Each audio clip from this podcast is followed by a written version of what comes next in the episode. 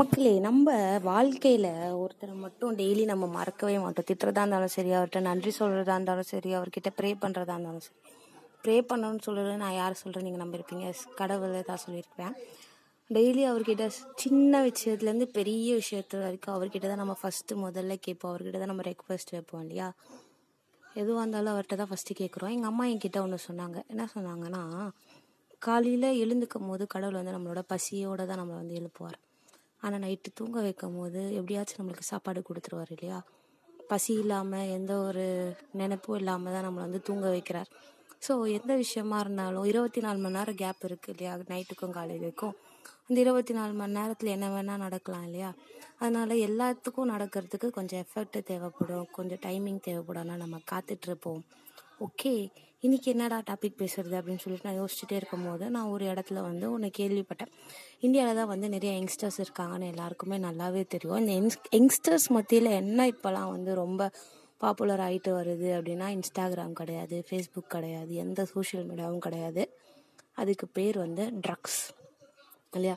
இப்போலாம் ரோட்டு கடையில் எங்கே பார்த்தாலும் சின்ன சின்ன பசங்களாம் சிகரெட்டு பிடிக்குதுங்க.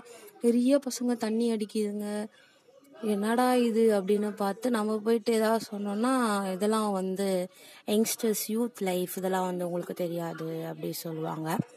அதுக்கப்புறமேட்டு என்னடா அப்படின்னு சொல்லி பார்த்துட்டு அப்படியே சர்ச் பண்ணால் நிறைய வித்தியாசம். என் வாயில் எந்த பேருமே நுழையில. ஆனால் நான் எதுவுமே கற்றுக்கல ரெண்டே ரெண்டு பேர் மட்டும் கற்றுக்கிட்டேன் வந்து மேக் புக் இந்த மேக் புக்குன்னு நினச்சேனே ஓ லே ஆப்பிள் மேக் புக்கு இதெல்லாம் வர விற்க ஆரம்பிச்சிட்டானுங்களா அப்படின்னு பார்த்தா அதெல்லாம் ஆப்பிள்லாம் கிடையாது ராமுதேவி அது வந்து அதுவும் ஒரு ட்ரக்கு பேருடா அப்படின்னு சொன்னானே.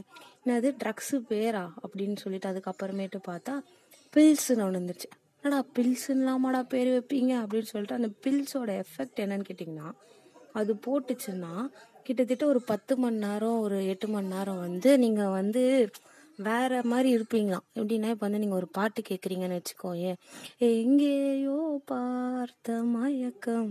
எப்போதோ வாழ்ந்த நெருக்கம். அதில் தனுஷ் போவார் பார்த்தீங்களா அப்படியே நயன் பின்னாடி? அப்படியே நீங்களும் தனுஷ் கூடவே சேர்ந்துனேன் அப்படியே நயன் பின்னாடி? நீங்களும் போவீங்க.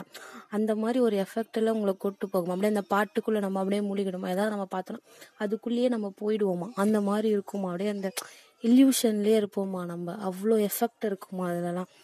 கிட்டத்தட்ட எவ்வளோலேருந்து ஸ்டார்ட் ஆகுது? இரநூறுவாலேருந்து ரெண்டு லட்சம் வரைக்கும் இருக்கா அந்த ட்ரக்ஸ் எல்லாம் கேட்டால் இதெல்லாம் வந்து எப்படி சொல்கிறது உலக உலகம் வந்து மாறிக்கிட்டே வருது இல்லையா? அந்த மாதிரி இதுவும் வந்து மாறிக்கிட்டே வரும். வெளிநாட்டிலலாம் போனீங்கன்னா வந்து ஈஸியாக நீங்கள் வாங்கலாம். இதுக்குன்னு தனியாக கடையே இருக்கும். இங்கே தான் வந்து இதெல்லாம் வந்து ரொம்ப ஸ்ட்ரிக்டாக வந்து அடிக்கக்கூடாது அப்படிலாம் சொல்கிறாங்க இதில் வந்து ஏன்ஷியன் காலத்துலலாம் வந்து இதெல்லாம் வந்து மெடிசனாக யூஸ் பண்ணிடுறாங்க. என்ன மெடிசன் அப்போ அது வேற. இப்போ நீங்கள் சின்ன சின்ன குழந்தைங்களாம் பதினஞ்சு வயசு குழந்தைக்குலாம் என்ன தெரியும்னு எனக்கு தெரியும். அதெல்லாம் குழந்தை எனக்கு தெரிஞ்சு அதுக்கிட்டலாம் இப்போலாம் சிகரெட்டுனா என்னன்னு தெரியுது. ட்ரக்ஸுனா என்னன்னு தெரியுது. வீட்டு இது வேற வீட்டு சிம்பிள் வேற எல்லாருமே போட ஆரம்பிச்சிட்டாங்க. What are nonsense that is அண்டா அதே மாதிரி இன்னொன்று நான் கேட்கணும்னு சொல்கிறேன் இப்போ நீங்கள் ட்ரக்ஸ் அடிக்கிறீங்க எல்லாம் பண்ணுறீங்கன்னு வச்சுக்கோங்களேன். உங்கள் அம்மா அப்பாவுக்கு தெரியாது. ஏன்னா அதுலலாம் வந்து ஸ்மெல்ஸே வராதான் ஸ்மெல்லும் வராதான் எதுவுமே தெரியாதான் இப்போ நார்மலாக இருப்போமா? அந்த என்ன சொல்ற அந்த ட்ரக்ஸ் போட்ட அந்த மயக்கம் மட்டும் தெரியுமா? வேறு எதுவும் தெரியாது. என்னடா இதெல்லாம் அப்படின்னு சொல்லிட்டு கேட்டால் இப்போ உங்கள் அம்மா அப்பாவுக்கு நீங்கள் பண்ணுறீங்கன்னு தெரியாது.